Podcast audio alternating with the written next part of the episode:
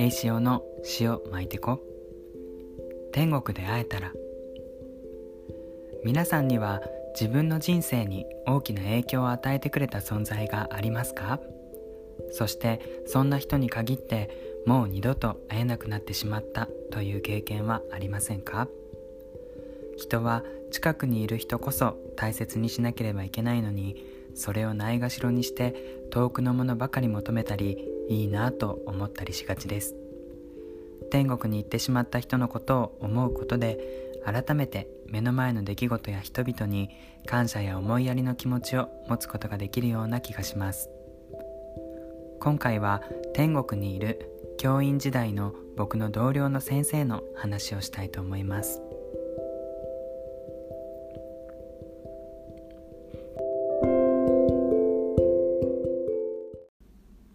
皆さんどうもお疲れ様です。えいしおです。天国で会えたら第3回ということで、今回で一応区切りの回になる予定です。今回は教員時代の僕の同僚の先生ということで、その先生は吉村先生と言います。その先生との出会いは僕が教員になって3年目の勤務を迎えた春でした。あのその頃僕は特別支援学級って言って、まあ、障害のある子どもたちが通う学級の担任をしていました。その時うん吉村先生は3年生の担任だったかなと思います。50歳を超える大ベテランのおばちゃん先生でもう肝が据わっていていつも明るくて思ったことはズバッという上沼恵美子のような渡辺直美のようなそんな面白い先生でした。こんなことを言うと天国から怒られそうですけど。そう。で結構竹を割った性格というかズバズバっとあのいろんなことを言う先生だったので初めはどちらかというと苦手なタイプだなって思ってました。うん。でも1年間一緒に働いているうちにお互い冗談を言い合えるくらいの距離感になっていきました。1年後3月になり僕が他校へ移動することが発表されました。あの市町村をまたいでの移動だったため環境がガバッと変わりました。ですが何を思ったか吉村先生は時々ご飯でも食べに行こうやと僕をね誘ってくれました。数ヶ月に1回それから、まあ、僕たちはお互いの学校の近況報告をするようになって焼肉屋に行ったり寿司を食べに行ったりしていました。そんな中で僕は吉村先生に恋愛相談を投げかけ自分に男性の恋人がいるっていうことも話しました。なんとなくそうやねんかなって思っちゃったんよ。って吉村先生は言ってました。まあそうやってカミングアウトしたわけですがでもその時の僕はまだ女性とももしかしたら恋愛ができる可能性があるかなって思ってたし自分のセクシャリティについてこう明確に自分はゲイだとかバイだとかっていうものがなかったのでうんもしかしたらこれからね女性と恋愛できるかも好きになるかもっていうような感じで吉村先生には伝えていました。そしてその年の秋頃かなあの僕は教員を辞めるっていう一大決心をしてそのことを吉村先生に伝えました。もちろんね先生はびっくりしてたんですけどまあ次も子供と関わる仕事に就くみたいで安心したし、まあ、嫌でね教員が嫌で辞めるとかっていうよりちゃんとこう次のやりたい目標があってよかったっていうふうに言ってくれました。あのまあ僕はまだね、まあ、吉村先生に言ったものの他の先生たちに報告するのが怖かったしなんかねいろんな人にこう広まっていくと根掘り葉掘り聞かれるじゃないですか。でそうなっちゃうとめんどくさいのでまだ誰にも言わないでくださいねっていう感じで頼んでたんですね。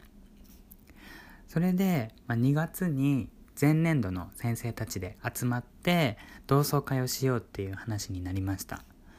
で僕はもうその時に退職についていろいろ聞かれるんだろうなって思ってなんかちょっと集まるの嫌だなって思ってたんですけどでもね教員を辞めるってことはまあ県採用なのであの同じ県にいれば必ずどこかで噂が広まるし新聞を見れば移動とか退職の知らせって出るじゃないですか。だからいずれね言わなきゃいけないし知られることだからって思いながら参加することにしました。ところがですねあのその、まあ、同窓会に参加してみると蓋を開けてみるとですねそれは同窓会ではなくて僕の送別会だったんです。うん。だから先生たちはみんなねすでに僕の退職のことを知ってたんです。あの後々聞いたんですけどなんなら僕が初めて吉村先生にその退職のことを伝えた次の日にはもう他の先生に伝えていたそうです。それがねまあ今思えば吉村先生なりの計らいだったんだなって思います。みんなで岡村孝子の「夢を諦めないで」を合唱してくれました。あなたの夢を諦めないでってやつですね。そしてあのメッセージカードをね書いてくれてたりとかお祝いの品をね用意してくれてたりとかしてなんかね教員時代って辛いこともあって本当になんかやれやれって感じだったんですけどその時はね本当にあ自分は恵まれてるなって実感しました。うん。なんかその当時ね勤めてた学校の先生方にも恵まれてたけどまさかその全人校の先生方が、まあ、お互いすでにこう別々の場所で働いてるわけじゃないですか。4月から学校も異動になって。だけどまた同じメンバーで集まって僕のためにね送別会をしようって言ってくれたことになんか何とも言えない幸せを感じたことを覚えてます。うん。なんかそんなね素敵な先生方に背中を押していただいたんだからなんか次の場所でも頑張ろうって僕も強く思いました。うん。そして僕は4月になってね一人関東に飛び立ちます。まあ、九州と関東ではそう頻繁に行き来することもできなかったので、まあ、お盆とか正月とか僕があの地元に帰省した時に会おうなっていう感じで吉村先生とは話をしていました。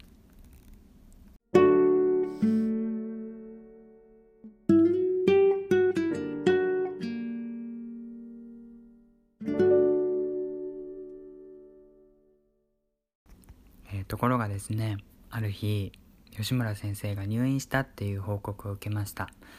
なんか本人は毅然と振る舞ってて病名も明かさなかったんですけどもともと糖尿病も患ってたからなんかその治療かなくらいに僕も思ってたんですね。でするとちょうどその後で別の先生から連絡がありました。でその先生は教育委員会で働いてたので他の先生より先にこう吉村先生の病気のね情報を得てたんです。で僕と吉村先生がまあ進行があるっていうことを知ってたので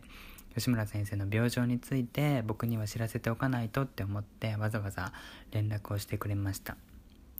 でその先生間の連絡でその時吉村先生が膵臓がんであることを僕は知りました。膵臓がんはがんの中でも厄介で見つかった時にはすでに深刻化しているケースが多いっていうことでした。なんかそのことを聞いてまあ単純にね僕はなんで吉村先生がって思いました。あんなに明るくてみんなから好かれて保護者からも子供からも信頼されているあの吉村先生がなんでがんになったんだってそんな風に思いました。でとにかく僕はもうすぐに吉村先生に連絡をしてもうその夏にね帰省した時に絶対にお見舞いに行きますからっていう感じで約束をしました。そしてその夏お見舞いに行って病室に着くともう先生はすっかり痩せてしまってたんですけどキャラクターはね以前と変わらずもう上沼恵美子で逆にこっちがパワーをもらいに行ったかのようにたくさん冗談を言っては笑わされました。あのまあ待ち構えてた手術も無事に終わって症状はねどんどん良くなっている感じに見えたんですね。で、まあ、冬になって年が明けてすぐ正月の休暇でまたね再び僕は帰省してたんで当然のごとく吉村先生に会いに行きました。会った場所は病院ではなくてファミリーレストランです。でその時も吉村先生はすでに退院をして教壇に立っていました。ねすごいですよね。なんかやっぱりかなりしんどい時もあるみたいだったけど常に子供のことを一番に考えて担任として働き続けていました。ですがなんかまあ元気そうとはいえどやっぱりその吉村先生が痩せていく姿とかそういうのを見てたらファミレスでね会うことになった時にもしかしたらこれが最後かもしれないっなんてこう念のためだけど自分にそうやって言い聞かせて僕もしょっちゅう地元に帰れるわけじゃないから悔いのないようにね、うん、先生との時間を大切にしようって思いながら、うん、過ごしましたそれでその時も、まあ、仕事のこととか恋愛のこととか、うん、話したいことはたくさんあったんですけど一番はやっぱり吉村先生が話したいことをたくさん僕が聞こうって思ってました。うんで、まあ、その吉村先生と話をしながら僕は思ったのはあんなにね体格が良くて焼肉とか寿司とかも2人で食べに行ってたのになんかその時ファミレスで頼んだおかずもデザートのパフェも半分も食べずに残してました、うん、だからなんかああやっぱり元気そうにしてるけど、うん、病状としてはあんまり良くないのかなっていうふうに感じました、うん、なんかその時の店内で吉村先生がかぶってたニット帽が抗がん剤をね抗がん剤治療を受けたっていうことをなんか物語ってたなって思います。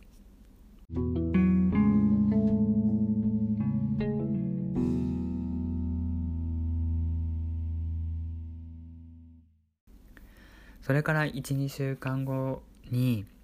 普段の生活に僕は戻ったんですね。地元から関東に戻ってきて、まあ、いつも通りこう仕事をしてたんですけどある日吉村先生から電話がねかかってきて「私余命あと3ヶ月って言われたわ」って吉村先生が言うんですよ。でなんかその言葉を聞いた時自然と僕はね携帯越しに涙をね流してました。うん。でもなんかそうやって僕が涙をすする音を聞いても先生は「なん泣きよん私が泣きてえわ」みたいな感じで冗談めいた言葉をねかけて僕に元気を、うん、与えようとしてくれててでなんかその時吉村先生が「こういう話も誰にでもしよんわけやねえでその栄しおちゃんだから話してるんやけん私が話したいって思って電話しよんねやけん」っていう風に言ってくれました。うん。でもう率直にその時もあと3ヶ月ってなんて短いんだって思ってうん僕もショックだったんですけどでもあと3ヶ月だったらもしかしたらゴールデンウィークの連休にでも会えるかもしれないって僕も気持ちを切り替えて、まあ、吉村先生が前向きにねあの頑張ろうとしてるんだから自分も頑張ろうって前向きになろうって思ってあの気持ちを切り替えました、うん、それで吉村先生も次は私がそっちに行くけんっていう感じで話してました。ですがそれから10日もせず先生は天国へ旅立っていきました。吉村先生が先生たちを集めて送別会をしてくれたあの2月からまだ1年も経っていませんでした。人の命は1年もしない間にこうも簡単になくなってしまうのかって思いました。今でも時々吉村先生の太陽のような笑顔と厳しさの中にある温かい言葉を思い出します。何が正解とかないんやけん。あんたはあんたで自分らしくいればいいんよ。と辛くなった時吉村先生が言ってたその言葉に救われます。吉村先生はずっとガラケーを使ってたんですけどそれもねボーダフォンの今でも僕の iPhone には先生とやり取りしたメールが消されずに残ってます。うん。最後に吉村先生から送られたメールには、ファイトってただ一言記されてます。今回は教員時代の同僚吉村先生のお話でした。きっと先生は今でも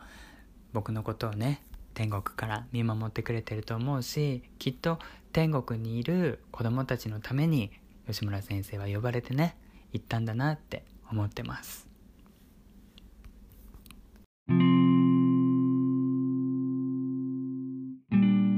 天国で会えたら3回にわたってお送りしてきましたがいかがだったでしょうか？皆さんにも辛い別れをした経験があるかと思います。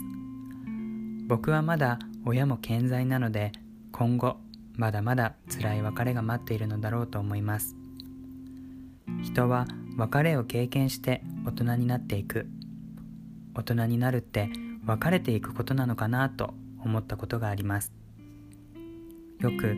別れがあるから出会いがあると言いますよね。出会いは人に新たな可能性を与えてくれると思います。でも別れこそがその人自身を成長させてくれるような気がします。じいちゃんも性分先生も吉村先生もまだまだ本当にそばにいてほしかったけれどきっと僕が別れを通して学ばなければならないことを彼らが身をもって教えてくれたのだと自分勝手ではあるけれどそう思うようにしています。大きな別れがあったからこそ大切な出会いもありました。最後にファミレスで会った時吉村先生は僕にこう言っていました。私は離婚もして子供も作れんやった。あんたは自分を変えたい変えたいってよく言うけれど住む場所や仕事を変えるより自分より大切な人や守りたい人ができたらその時人は自然と変わってるんやないかな。天国にいる大切な人たちに彼を紹介できないのは残念だけどきっとじいちゃんなら A 君を信じてる。性分先生なら頑張れよ。そして吉村先生ならもう知っちょるしと言ってくれると思います。いやそんな男やめろって言われたりして。皆さん僕の個人的なお話にいつも付き合ってくださりありがとうございます。これを機に天国にいる人や目の前にいる人について皆さんも少しでも思いを馳せて優しい気持ちになってくださったら嬉しいです。きっと天国の3人も喜んでくれていると思います。